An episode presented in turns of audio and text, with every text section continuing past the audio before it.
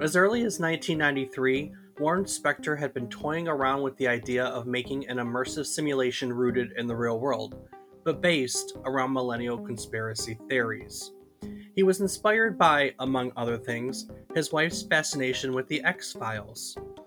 He pitched it to various companies that he worked for throughout his game development career, including Origin Systems and Looking Glass Studios, but none were interested in such a concept.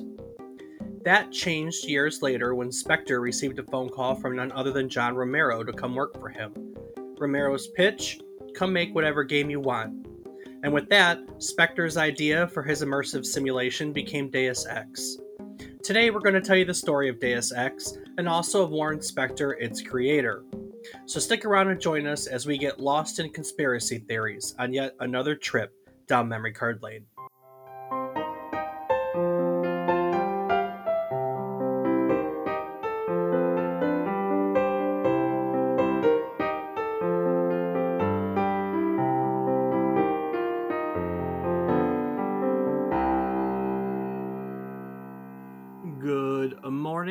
Afternoon, and good evening. I hope these words find you well. Hello, and welcome to the 147th episode of our video game history podcast, A Trip Down Memory Card Lane. Each week, we'll tell you the story about one topic relevant to the current week in gaming history. It can be about a game, a console, a person, just something relevant to this week. While doing so, we hope to teach you something new about the topic, what it took from the world as its inspiration, or what it gave back to the world in its legacy. Today, we're all going to learn about Deus Ex, originally released for Windows in June of 2000. I'm David Casson, and as always, I'm joined by my co host who can never make up his mind and therefore never finishes games that have open narratives like the one we're talking about today. He's my brother, Rob Casson. Rob, just when are you going to pick a path and do it, man? Uh, when the path becomes easy to find, Yeah, that's not how it works. Th- there's just so much to do. It becomes overwhelming, and you just kind of don't. It's true. So, so just don't. Yeah, exactly. You get it. I do. So, uh, what are we playing? What have we been playing? We've been playing the same thing all week. No, Uh, we have. We actually haven't. No. Uh, well, Dave, this has been a little filled week of gaming. So finally got around to playing the Simpsons arcade. Yes, we did. Uh, we got to play some Broforce. We did get to play some Broforce. Yes, Naturally, there was some Rocket League in there. there was. Yes, There was some RuneScape. you did play RuneScape a lot. Yes, Uh, there was some Tears of the Kingdom, the new Zelda you played, game. You played a lot of that too. I, I sure did, and uh, also a little bit of Elite Dangerous. You played Elite last week. Uh, well, since we we recorded last, yeah. No, fair statement. Yeah. So yeah, that's a pretty busy gaming week. So how about you, Dave? What have you been up to? Well, aside from all the Wii's we just talked about, I think the only thing left on that list was Everspace 2. Uh, yep, you did play that. I played that for a little bit uh, while we were hanging out because you came to visit, and so I we got sure to did. We got to play a lot of those games together. Finally, um, I think that's about it. Though I haven't really played anything since then. Well, hopefully we can get you some more gaming coming up this week. We shall see. So, Deus Ex. Any familiarity with that game or series? Uh, I'm familiar with Machina. No, No, not not not part of the same universe. no. Well, then I've heard of it, seen it. Didn't know that wasn't part of it. I thought that was like a movie related to it, but um, yeah, no, never played it. Never uh, got much into it. Okay. Well, let's learn about it, shall we? That we shall. Take it away, Dave.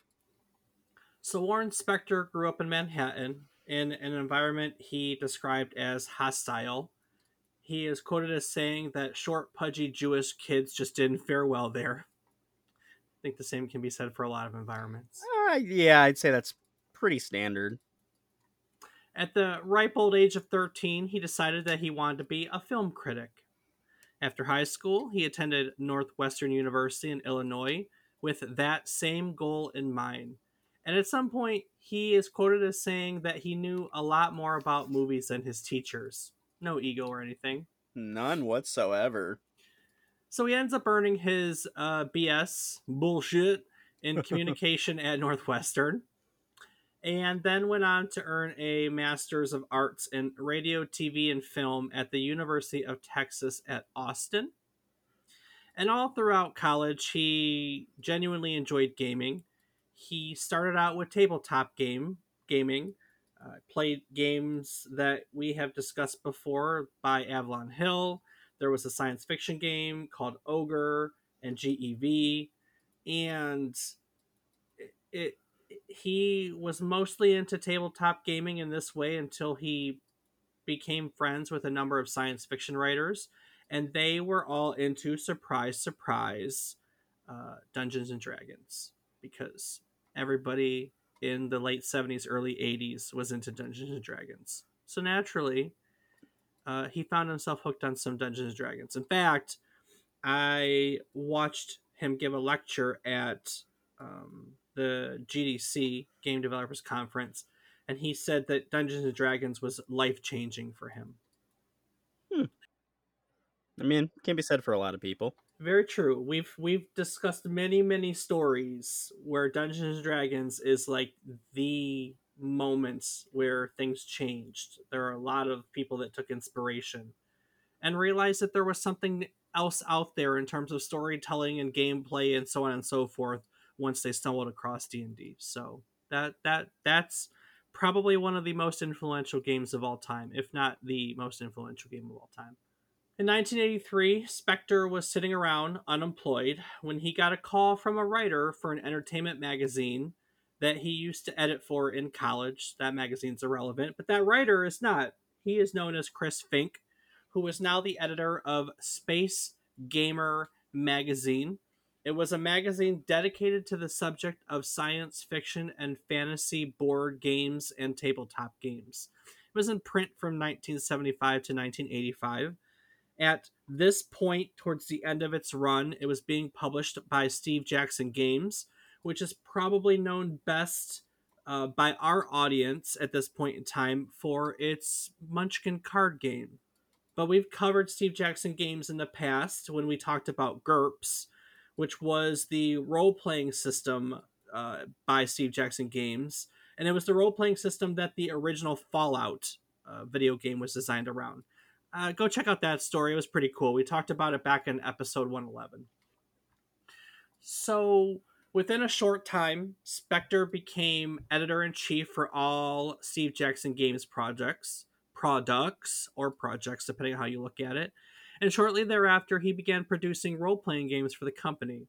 Now, he had been friends with Greg Costikyan since high school. Koskian, who was known as Designer X, had recently developed Toon, which was a role playing framework. And while he had only intended it to be an article in Fantasy Gamer magazine, Warren Spector liked the idea of Toon and expanded it into a complete role playing system. And this became the first full role playing system ever published by Steve Jackson Games. So after that, he spent some time working on various SJ Games projects. They included Send in the Clones. He did actually work on GURPS itself. Um, so I mean, he was he was involved with Steve Jackson Games. But then in 1987, March of 1987, he was hired by TSR, who was the developer of Dungeons and Dragons, actually. And there, he worked on the Marvel Superheroes role playing game, Hmm. uh, and the second edition Advanced Dungeons and Dragons rule set, among other things. There were other projects, but those are two of the major ones. And then in 1989, like so many other game designers, he decided to join the growing video game industry and joined a company called Origin Systems. Now, we've talked about Origin recently nah, maybe not so recently. Now that I'm looking at the episode, it was episode 94, so almost hmm. a year ago. Actually, about a year ago, wasn't it? No, yeah. Uh, um, 140, yeah, 52, yeah, about yeah. about a year. Yep, yep. We talked about it about a year ago. Origin Systems was created by Richard Garriott and is best known for the Ultima series of role playing games, one of the granddaddies of the role playing game genre. And Warren Spector was involved in many Origin projects. He was co producer on Ultima 6, he was co producer on Wing Commander, he was the actual producer on the Ultima Underworld series for 1 and 2, Ultima 7 Part 2, Serpent Isle, a little game called System Shock, which I'm a big fan of, and some others. System Shock is the precursor to Bioshock, in case that wasn't obvious. He later spent some time as general manager of a studio called Looking Glass Austin. It was a studio that was founded by a former Origin Systems employee named Paul Neurath. And Looking Glass helped work on various Origin projects, uh, for instance, two of the ones that uh, Spector was a producer on, Ultima Underworld 2 and System Shock, were, were Looking Glass projects. And when Spector was general manager, they developed a game called Thief, the Dark Projects, which is um, a, a, really well known game in the stealth genre. Um, he worked on it briefly and he left Looking Glass Austin just before its launch. In 1996, Warren Spector was about to sign a contract with Electronic Arts to do an unannounced project. It was later revealed to be a Command and Conquer role playing game. Interesting, huh? Huh? A little bit, yeah. Yeah. But before he could sign the contract, he got a phone call from John Romero. And we talked about John Romero, rockstar video game designer. We learned about him all the way back in episode 15 that was a long time ago. Uh, yeah, I'd say. What was episode 15, Dave? He is one of the four founders of id Software, which became famous for their creation of Doom, one of the best known first person shooters in history. And episode 15 would be on Doom. But once upon a time, John Romero actually worked at Origin Systems. In fact, his job at, as a programmer at Origin, he spent eight years as a programmer at Origin, was actually his first industry job as a, as a video game developer. And while he did the id Software thing, they made Doom, among other games, but then he eventually left id Software with one of the other founders, Tom Hall, and they founded a development studio called Ion Storm. With the pedigree of its founders behind it, Ion Storm was able to sign a license with Eidos Interactive for six games. And their plan was for the team to scoop up titles from other companies that were close to completion, finish them, and then push them out quickly to bring in their initial revenue. Thinking that they had it all figured out, the company spent ridiculous amounts of money on office decor and its facilities in general. Their corporate headquarters was located in Suite 5400, which was 22,000 square feet of space in a penthouse suite on the 54th floor of Chase Tower in downtown Dallas. They spent $2 million outfitting their office. The headquarters included a crash room, which was a dormitory facility with two beds, three couches, a VCR, a widescreen television, and two telephone booths and it also housed a gaming room with a ping pong table, four arcade machines, a changing area, and a shower room. Of course, we, we all know why the headquarters include these facilities because employees in the video game industry are, you know, asked to work incredibly long hours, crappy conditions. But I mean, come on, man, $2 million on a studio space for a brand new company? Like, that's that's pretty significant. Yeah. Yeah. yeah. Yeah. Their first attempt towards their plan was a game called Dominion Storm Over Gift 3, which was mostly completed by a studio called Seventh Level. And Seventh Level had previously employed one of the other founders of Ion Storm. It was a developer by the name of Todd Porter. Finishing this title was expected to take $50,000 and three months to complete, but instead, development took over a year and cost hundreds of thousands of dollars. Jeez. And once they finally released it in 1998, it received poor ratings and equally poor sales. Well, that sucks. I know. Strike one. One of the other projects that Ion Storm was working on was John Romero's Daikatana. You ever heard Daikatana before? Does not sound familiar, no. Oh, I remember Daikatana. It was announced in 1997 to much hype as it was Romero's first game after leaving id Software. Time magazine itself gave the announcement of the game glowing coverage, quoting that everything that, as they wrote, everything that game designer John Romero touches turns to gore and gold. Hmm. An early advertisement for Daikatana, created by marketer Mike Wilson and approved by Romero himself, was a red poster with large black lettering proclaiming John Romero is about to make you his bitch. A reference to Romero's infamous trash talk during gaming. Nothing else was featured on this poster but a small tagline reading Suck It Down, an Ion Storm logo, and an Eidos logo. John Romero's about to make you his bitch, Rob. Uh, yeah, it sounds like that, Dave. But uh, how? Now, if you don't know what Daikatana is, it is a first person shooter game in which the player controls a sword master who travels through various time periods in an effort to obtain the eponymous Daikatana, a powerful sword tied to the fate of the world. However, it had a very troublesome development cycle that saw a change in its engine, multiple release date delays, and the departure of several staff members. In fact, from beginning to end, only two people were still working on the project, and Romero was one of them. It did not go well. So the constant delays, combined with marketing that mostly focused on Romero's involvement in the game, ended up resulting in negative publicity for it prior to its release. So it finally releases in May of 2000, and critics panned it it received negative reviews for outdated graphics, outdated gameplay, repetitive sound effects, and poor artificial intelligence. In fact, it only sold 40,351 copies, very specific, and is now found on just about every single list of the biggest commercial failures in the video game industry. Wow. And somewhere within all that mess, John Romero had made a phone call to Warren Spector, and his offer come work for me and make a dream game with no limitations. So Warren Spector immediately thought about a game that he started planning back in January of 1993, just after the release of Ultima Underground 2 with Origin Systems. He called it Troubleshooter, and the ideas for Troubleshooter began to take shape through the development of System Shock.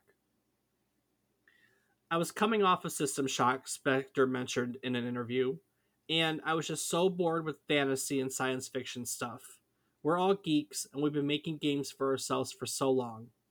And as the 20th century calendar wound down, I got obsessed with this sort of millennial weirdness. The conspiracy stuff that people believe amazed me. And then I noticed on every Sunday night that my wife ignored me while the X Files was on. And I said, wait a minute, hold on real world millennial weirdness conspiracy stuff and it all just kind of came together that was the game that we needed to make to be fair i ignored everything on sunday nights while the x-files was on too so hmm. i mean hey I it's a good show. Can't blame you I love the x-files. Oh my god i love the x-files. Troubleshooter in contrast to all the other games he had been making at origin would have been a real world role playing game, relying more on player choices and assuring that every player could reach the end of the game, but in the manner they chose. He actually proposed it to Origin in 1994, where he described the concept as a un- Underworld style first person action in a real world setting with big budget nonstop action starring an ex cop security specialist. But Origin failed to see any merit in the project, I can't blame them with that that that uh, that punchline. To be honest with you. So after he left Origin for Looking Glass Studios, he found himself again toying with the troubleshooter concept throughout the development of Thief: The Dark Project. At this point, the game had shifted. It was now called Junction Point, and Spector kept changing the character and game system plans. and Thief for that matter. As he was evolving Junction Point, he wanted to evolve the game systems in Thief to reflect that. So he was toying at this point with the concept of multiple ways to to solve puzzles in video games. And Thief is a stealth game and it's entirely a stealth game. There is no alternative. You sneak around if you're caught, you go back to the last checkpoint, you sneak through it. But what Spector wanted to do with Thief was he wanted to make it to where you could either sneak or you could go in guns blazing. He wanted there to be different ways to get through the game. And this is what Junction Point was evolving into its character basis, its game system plans. Somewhere during this time, Spector wrote that the timing was not yet ripe because the business teams were not interested in the idea, the technology was not yet feasible, and he did not have an interested team or the resources to make the game, and that publishers did not want a first person cross genre game. So, of course, when John Romero's phone call came through, he knew exactly what he wanted to do with the opportunity. So, he joined Ion Storm and pre-production on this game began around August of 1997, which a six-person te- with a six-person team, all of which he brought over from Looking Glass Austin. They all came over with Warren Spector. To begin with, in pre-production, the game's working title was Shooter: colon, Majestic Revelations, and it had a scheduled release of Christmas 1998. And the working title was meant to be ironic because they did not want the game to be solely a first person shooter. But before they finalized those game mechanics, they wanted to work on the setting.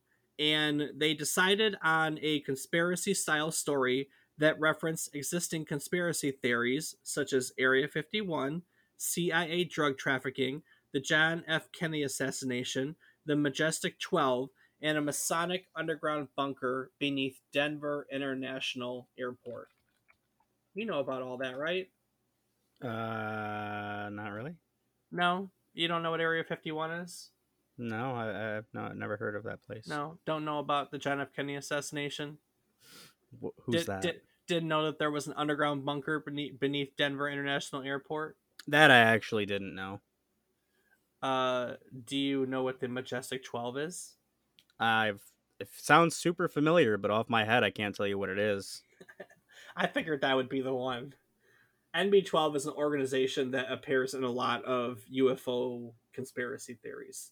So they claim to be the code name MJ12 of an alleged secret committee of scientists, military leaders, and government officials that were formed in 1947 by uh, an executive order given by Harry S. Truman to facilitate the recovery and investigation of alien spacecraft. Interesting group. Yes, yes, yes, yes, yes. So there you go. So Warren Spector has said that their research into these existing conspiracy theories help really help them understand how conspiracy theorists think, which allowed them to flesh out the story and setting for the for their game.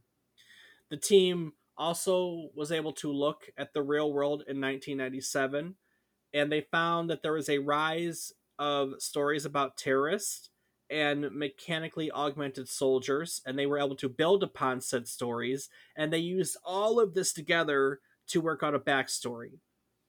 They also took the time to sit down and design over 200 characters that didn't specifically have in game roles assigned to them, so that they would have all the framework already laid out to build out the world that they wanted to build once they started to make the game itself.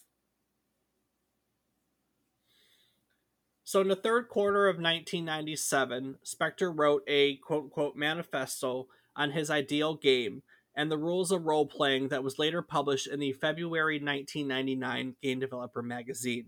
And in this manifesto, we can see some of the ideas that were implemented in Deus Ex, you can kind of see how how the development was going, evolving, what it was going to be. His principles in his manifesto included problems, not puzzles, no forced failure, players do, NPCs watch, and areas that had multiple entrance and exit points. Now it's funny, Rob, because all of those feel like commonplace now, do they not? Pretty commonplace, yeah, I'd say so. I mean, areas with multiple entrance and exit points, that's I'd say that's standard. Yeah. You know, cuz you know, players do NPCs watch. That's maybe a little bit different now. Uh, because we've we've really started to embrace immersion, and as technology and artificial intelligence gotten better, I think NPCs do less watching. Uh, they watch and react. I think is more the way I would describe it. Like think Grand Theft Auto, where people react to what you do in the world. You know, right? Yeah. No forced failure. I think that that's a game design tenant that a lot of people have embraced. Um, there's not a lot of games that that again that force you to fail unless it's a, a game mechanic. Like when you've got those hard games, like what were we looking at the other day?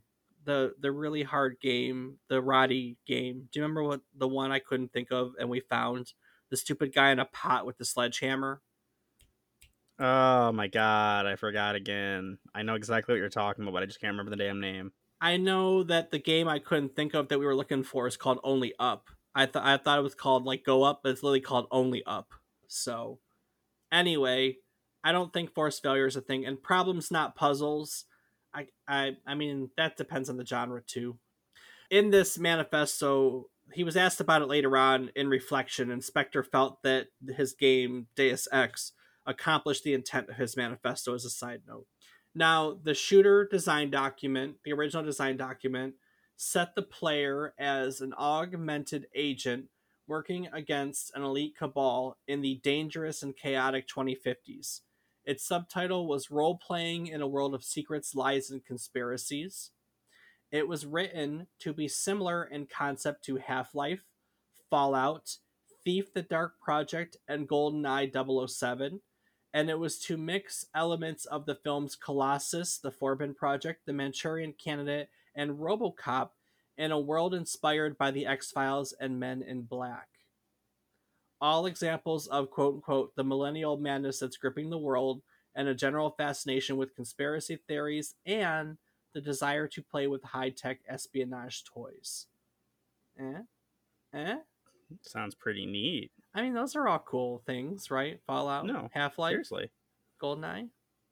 Uh, GoldenEye is the only one that I've played extensively, but yeah, no, I, they're all cool concepts and great games. RoboCop. Uh, No. Yeah, can't, can't. I mean, it, it was a good movie. It was a good movie. I've never played the game. Honestly, I didn't even know there was one. uh, no, he's talking about the movie at that point. Oh, okay. Hmm. Yeah, There, was a there good was a, there was a game though. I, I am not NES game. surprised. It was an NES game. In early 1998, after six months of pre production, the Deus Ex project grew to a 20 person team and entered what would end up being a 28 month production phase. The initial development team consisted of three programmers, six designers, seven artists, a writer, an associate producer, a tech plus two writers, and four testers as contractors. The team had many disagreements, and Spector's original staffing setup actually crumbled. When two experienced designers both vied for the lead designer position, Spector chose both and made two design teams. There was the Looking Glass design team or immersive simulation group led by Harvey Smith, who worked on System Shock and Ultima 8. And there was the Ultima role playing team or traditional role playing group led by Robert White, who worked on Ultima Online and Ultima 9. He initially thought, Spector initially thought, that their competition would be easily managed and fruitful, but neither team fell second second to the other one, and Spector had to merge the teams and choose a single designer who ended up being Bob White to lead them. Spector described the team as interested in multiple genres of gaming, consisting of both maximalists who wanted to do everything and minimalists who wanted to do a few things well. Close friends who understood the team's intent were invited to test the game and give feedback. The wide range of input led to debates in the office and changes in the game.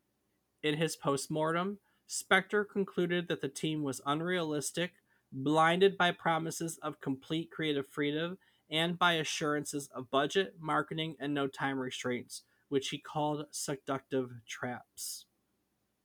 By mid 1998, the game's title had become Deus Ex from the Latin literary device Deus Ex Machina. You're not entirely wrong, but about the title, just they're not related to one another. Uh, Deus Ex Machina, Machina, isn't that how you say it, Machina? Yeah. Sure, we'll go with Deus Ex Machina. It, it literally translates, it's Latin for God from the machine, whereby an impossible plot is resolved by an unpredictable intervention.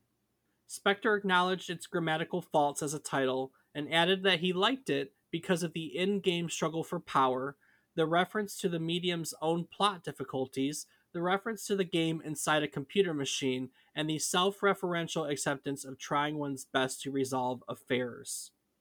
The game was designed to be genre busting, partly a simulation, role playing game, first person shooter, and adventure. Spector intended for Deus Ex to be an immersive simulation similar to Ultima Underworld by removing reminders of the game world such as interface or backstory.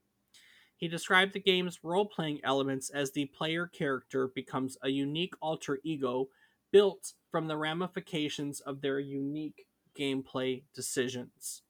And similar to a first person shooter, the game uses a first person perspective and includes shooting, but there are other non violent gameplay options. Like an adventure game, Deus Ex is primarily based on a linear narrative, though its puzzles are open ended with many possible solutions and consequences. Ion Storm felt that the game was about player expression rather than the appearance of the developer's ingenuity. They wanted to treat the player as a collaborator that they could empower them to make choices and deal with the consequences. In light of this, the original night in line with this, the original 1997 design document for the game privileges character development over all other parts, including experimental sequences and technology demos. They wanted players to consider who they wanted to be in the game and for that to be connected to how they behaved in the game. And in this way, the game world would be deeply, deeply simulated, real, and common sense enough to be believed that the player may think about solving the game problems in creative ways without seeing distinct puzzles. The developers also wanted, as I said, choice with consequence, uh, what Spector called the team's two most frequently uttered words. Nice. Their simulation was not able to maintain that level of openness, and the team had to force skill action and character interaction pass through the levels, so it didn't work quite as they wanted it to. And testing also revealed that their idea of a role playing game based in the real world was way more interesting in theory than in actuality. nice. They chose two real world inspirations for levels. There were highly interconnected multi level spaces, um, places that and, and places that one couldn't normally visit, such as the White House. So highly interconnected multi-level spaces would be like uh, I think they one of the stages is a stadium, for instance. So probably that bunker underneath the airport or somewhere like that. In practice, they felt that some of the functions of the real world, such as hotels and office buildings, were not compelling in a game, and that reality always lost when up against fun. Their recreations of notable locations and items such as the Statue of Liberty and payphones were questioned when they did not emulate this actual site or function. And so the game changed greatly during production. The team had ambitious scope, and they had to figure out how to make it work with everything they were learning. But they did. They absolutely figured it out.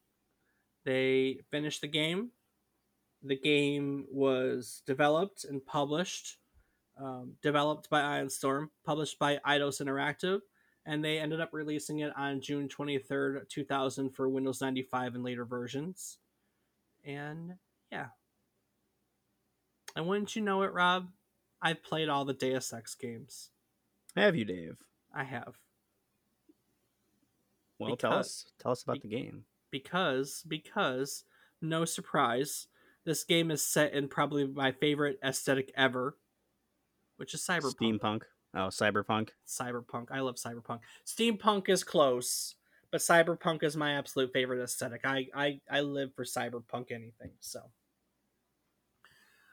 So Deus Ex is a role-playing game. It's set in a cyberpunk dystopian world during 2052. It follows J.C. Denton. He's an agent of an anti terrorist agency. He is given superhuman abilities by nanotechnology, and he sets out to combat hostile, fo- fo- hostile foes in a world ravaged by inequality and a deadly plague.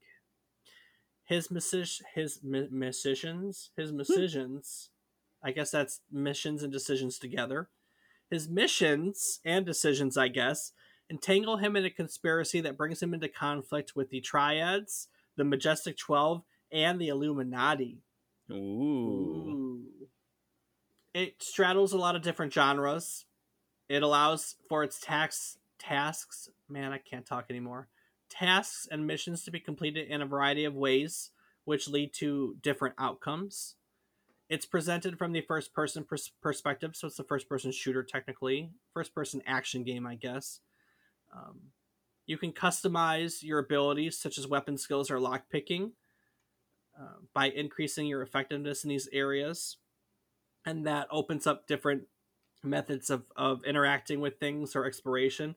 So, like, you could hack computers, but some computers you had to be level two, and some computers you had to be level five, for instance. Just throwing, you know, uh, an example out there. Or stealth, you know, if you were low stealth, you couldn't crawl through a vent because you'd be caught. That's another example. There were side missions that you could complete away from the primary story. They would reward you with experience points that you could dump into those abilities, which again helped you do the levels in different ways. Um, it incorporated elements from different genres. There was role playing, first person shooter, adventure, ad- adventure, and what they called immersive simulation. The last of which they quoted as being a game where nothing reminds you that you're just playing a game, which is kind of funny to think that they were so full of themselves that they. We still don't have immersive simulation. You know what I mean? We have VR, and I still think that we don't have immersive simulation. Yeah, no, I could agree. It just depends on how immersive you're talking, but to to a degree that I'm assuming that you're comparing to, you're right. We don't. I mean, we're close. I mean, some VR is damn close, but I just don't. I, I think there will always be something. That uncanny valley concept, there will always be something that takes you out of it, reminds you that it's just a game. Until they're jacked right into our brain, then things will change. That's what's next. Yeah, no, we'll, cyber, we'll- cyberpunk, bitch. so, skill points. Uh, as you complete objectives, you reward with skill points. There are 11 different areas you can dump those skill points into. So, you could create a combat focused character by increasing your proficiency with guns. Um, or you could create a, you know, more technologically adept character who could work better with lockpicking and computer hacking. You could customize your weapons through weapon modifications, like adding scopes, laser sights, um, adding a bigger magazine, things like that. Um, and then it's cyberpunk, so of course there are nano augmentations, which are cybernetic in implants that grant your character superhuman powers. Um, the game has 18 different augmentations. You can install nine of them. Um, one in the arms, legs, eyes, head, two underneath your skin, and three in your torso. So it requires you to pick and choose. Basically, you could customize your character, right? Um, you could put an augment that would make you really good at hand to hand combat. You could put an augment that would uh, increase your ability to lift heavy objects. Um, so there were just a lot of different ways that you could play. Um, combat was really first person shootery, had real time action. So you would encounter enemies in groups, and you, I mean, you can go in guns blazing, or you could do cover, strafing, hit and run, whatever you wanted to do. But uh, above all, I mean, I know I keep saying it, but you need to understand that above all, this game really just emphasized player choice, right? Um, you could do it south, you could snipe people, you could go in guns blazing. There were dialogue options to talk your way out of things. You could become an engineer and and fix things. You could hack computers to do things. Um, so they had to design all levels like in a way that there wasn't only one way to do things, and also there wasn't one path either. So like there were large no, if you chose to do it one way, you could miss large sections of dialogue and large areas of the game and, and other content. And so, you know, this also encouraged replayability. The story also changed depending on how violent or non-violent the player chose to be. In fact, this game is so unusual that two of its boss villains can be killed off early in the game or left alive to be defeated later in the game, and that also affects how the story plays out and how the characters interact with the player. Um, and I, I I feel like talking about the stuff right now means nothing because all of this is just so well ingrained in modern game design. But in 2000, when this came out, that was all pretty dang revolutionary. Um, the concept of we had open world, but we didn't have open ended gameplay like this. Does that make sense? Yeah, it does. So it, there were, weren't games that let you pick like this at all how you want to do it. You know, it was it was literally you know, the fact that during Thief he was thinking of either stealth or guns blazing, that wasn't a thing. It was one or the other. That's how all these things were. And here you had a game that chose to do so many different things, so much so that there was content that was going to be missed. And that's funny that we talk about that now. We go, yeah, I guess so. I mean, that's kind of normal, right? I didn't need to go in that building anymore, and it's not a big deal. Um, but this was all a really big deal back then, and I think I think that was cool. There was a lot of hype around this game. I mean, it had a pedigree. The Ion Storm studio was John Romero, and Warren Spector was very well known.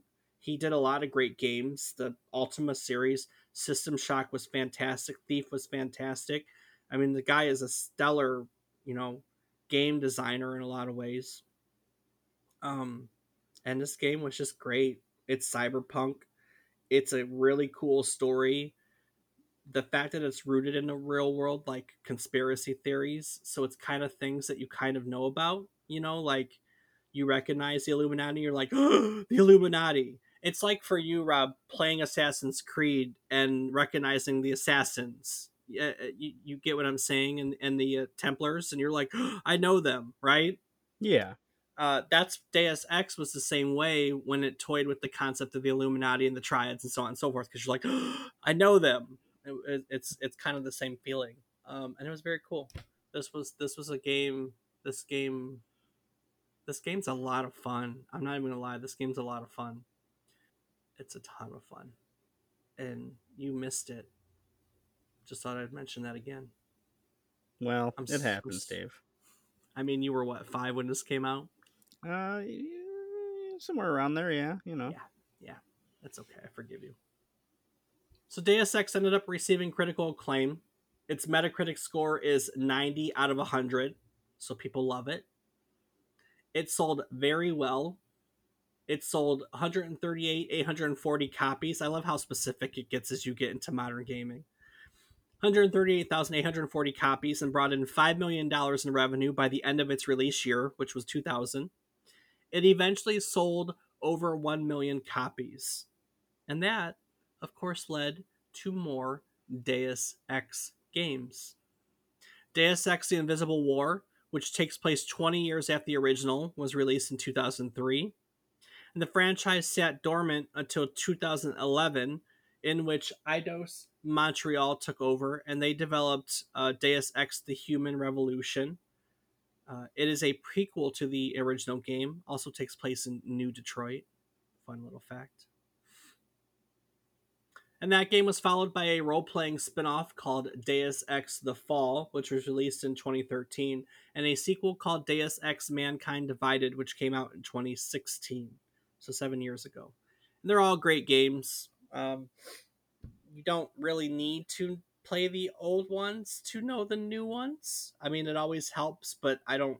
I, I don't know. Someone's gonna rake me across the coals for it, but I don't think it was necessary because they're not quite the same characters actually because they're prequels. So, but uh, if you ever want to jump into the franchise and learn what it's about, the two modern ones, the human, not that the old ones are bad, they're all fantastic, but I think the mo- modern ones are a little more playable.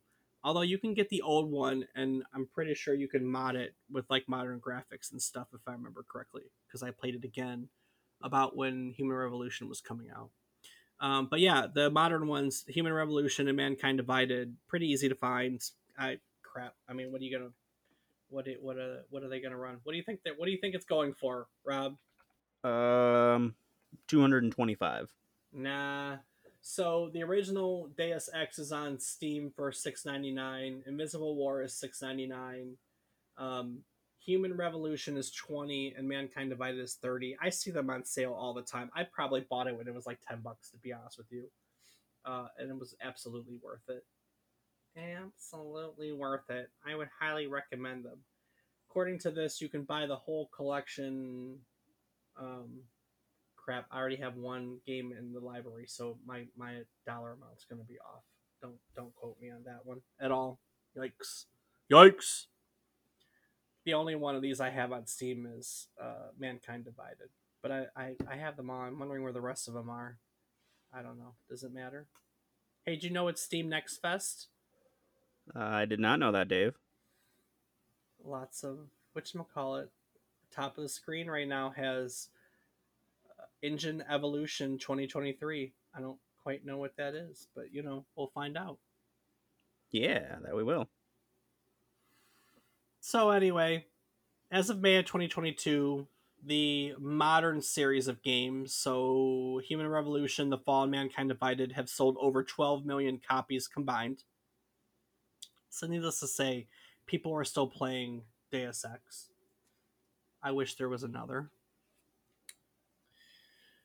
Despite Deus Ex's success, Ion Storm, its development studio, never really found its footing. They tried to make one more game called Anachronox in 2001, and then Ion Storm Dallas, which also made Daikatana, ended up closing shop. And that left the other studio because it had split into two studios, which I really didn't bring up. The studio that made Deus Ex was Ion Storm Austin. Warren Spector stayed in Austin, did not go to that luscious penthouse in Dallas. Um, he got to open up a studio in Austin, and they made Deus Ex. Deus Ex and its sequel ended up being the only successful games from Ion Storm. Um, they ended up making Deus Ex, Invisible War, and one other game in the Thief series. And then in 2004, Warren Spector decided to leave the company to pursue other interests, and that ended up being the end of Ion Storm. Wah, wah, wah. Well, what what happened after that? Oh, so what do you want to know what he did? I mean, I, I guess it'd be kind of cool to know. I mean, we, we talked about him a lot, so it was that it? Did he did he stop after Ion Storm? Nope. 2005, he founded Junction Point Studios. Somewhere between the end of 2005 and mid 2007, the studio is noted as having worked on an additional episode for Half Life, but before they finished it, it was canceled. Wah, wah, wah. Hmm. Junction Point Studios was then bought by Disney Interactive in 2007, and Warren Spector found himself working for the mouse. He ended up directing their first Disney project. It was a Wii game titled Epic Mickey. You ever play Epic Mickey? I haven't played it, but I have seen it. Yeah, it's a little. I think it's a steampunk Disney game. In January of 2013, it was announced that Warren Spector left Disney Interactive and Junction Point Studios was then closed. Oh. So apparently these studios can't exist without him. After leaving Disney, he worked with the University of Texas at Austin, his alma mater, for his MA. Uh, and he worked with them to build a new post bachelorette game development program. So he helped write the curriculum and, and, and all that stuff with the school.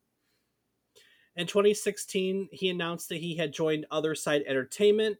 That was a studio formed by people he had worked with in the past.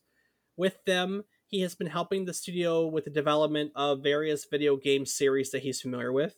They supposedly are working on System Shock 3 and Underworld Ascendant. Actually, they finished Underworld Ascendant. It's a spiritual successor to Ultima Underworld. System Shock 3, I have no clue. No one knows what's going on with that. Um, we did just get the first System Shock game remastered like two weeks ago. It came out, honestly. So maybe they're working their way back through remasters, although I think the remaster was handed to a different studio. Most recently, however, Other Side Entertainment announced in November of 2022 that Spector is working on a multiplayer game with immersive sim elements entitled Argos Riders on the Storm. And that is the last time we have heard of anything Warren Spector. So there you have it. Also, nothing new on the Deus Ex front. No new Deus Ex games. Warren Spector is working on Argos Riders of the Storm. And and yeah, maybe we'll get System Shock 3 someday. Didn't they Maybe make two shall. Didn't they make two Epic Mickeys? I think they did. I don't recall. I only remember there being one, but it's possible the second one slipped by me like so many other games have. I know there's a lot of video games out there. I I you know I recommend a lot of game series to you. I don't know with your massive backlog if I would necessarily recommend Deus Ex to you. I think it's a great game. I think it's a better story. I love it for the story. All this conspiracy theory bullshit as an X Files fan, right up my alley. I love the story of Deus Ex. It's very Assassin Creedy, actually. Like how they they merge these, you know, the the whole assassins and Templars and and and like modifying history. Like that's a whole conspiracy theory too. You know what I mean? Yeah, no, I, Uh, it is. Yeah, so th- it's the same. It's the same thing, just done. It's not going backwards. It's going forward. It's what the future could be if all of these conspiracy. Like, imagine if the Templars and the Assassins kept going, and you know, in a cyberpunk futuristic society, they're still working behind the scenes to control the world. That's exactly what this is. But you know, change out assassins and Templars for Illuminati and anti-terrorist organization for instance. It's a lot of fun. The story was a lot of fun. It definitely sounds like it's a lot of fun, but like you said, big backlog. Maybe someday I'll get there, but Yeah, It's not on the top. Backlog. Big, big backlog. That makes it hard to recommend. Oh, but they're fantastic games. They are fantastic games. So, um, we've covered a lot of fantastic games. You know, we talked about um, GURPS in this episode, and we talked about Richard Garriott and Origin Systems, uh, Command and Conquer.